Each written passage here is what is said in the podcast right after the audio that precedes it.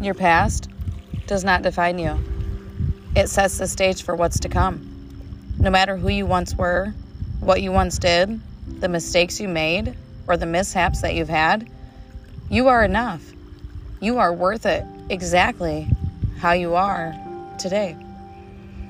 You are not your wounds, losses, mistakes, poor judgments, triggers, grief, experiences, or opportunities. You are not less than simply because you experienced what life served you. You did the absolute best that you could. You have to take each moment as a blessed opportunity to learn and grow. You can support and advocate for or against something now that you previously were opposed to. Isn't that the magic of life? To have lived through unfavorable experiences and still carry profound worth, to live and learn.